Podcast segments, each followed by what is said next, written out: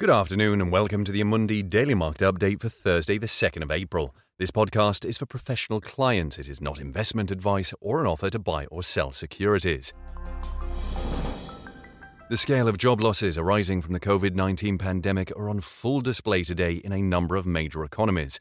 The number of people registering as unemployed in Spain has jumped by more than 300,000, while in the UK, around 950,000 people have applied for unemployment benefits in the first two weeks of the country's lockdown. And last night, shares on Wall Street fell sharply, with the three main indices S&P 500, Dow Jones Industrials, and Nasdaq Composite down 4.4% in anticipation of today's weekly US jobless claims numbers. Most analysts believe these could exceed last week's 3.28 million, with some seeing a figure as high as 5 million. Apart from laying off or furloughing workers, companies are also slashing capital spending and mergers and acquisitions activity while turning to the capital markets for debt facilities and equity to bolster their reserves. In the UK, banks have suspended dividend payments worth around £8 billion to increase capital reserves. The ECB made a similar request to Eurozone banks last week. But there were signs of life in the oil market, where prices have tumbled in line with demand since the outset of the pandemic. Brent crude rebounded by 6.6% to $26.4 per barrel as speculation mounts of a supply deal led by Saudi Arabia and Russia in an effort to curb a total price collapse.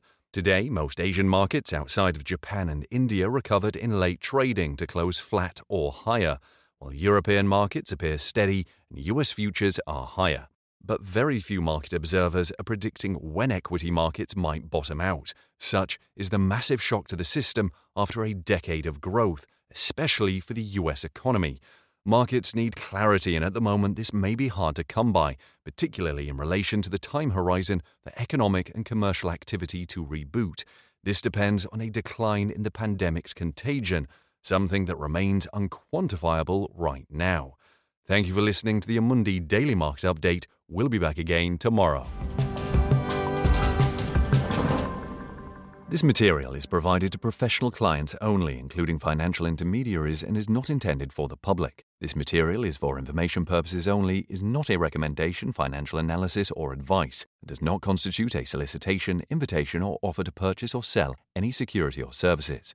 This document is issued by Amundi, and unless otherwise stated, all views expressed are those of Amundi as at the date of publication. These views are subject to change at any time without notice based on market and other conditions, and there can be no assurances that countries, markets, or sectors will perform as expected. Amundi accepts no liability whatsoever, whether direct or indirect, that may arise from the use of information contained in this material. Amundi can in no way be held responsible for any decision or investment made on the basis of information contained in this material.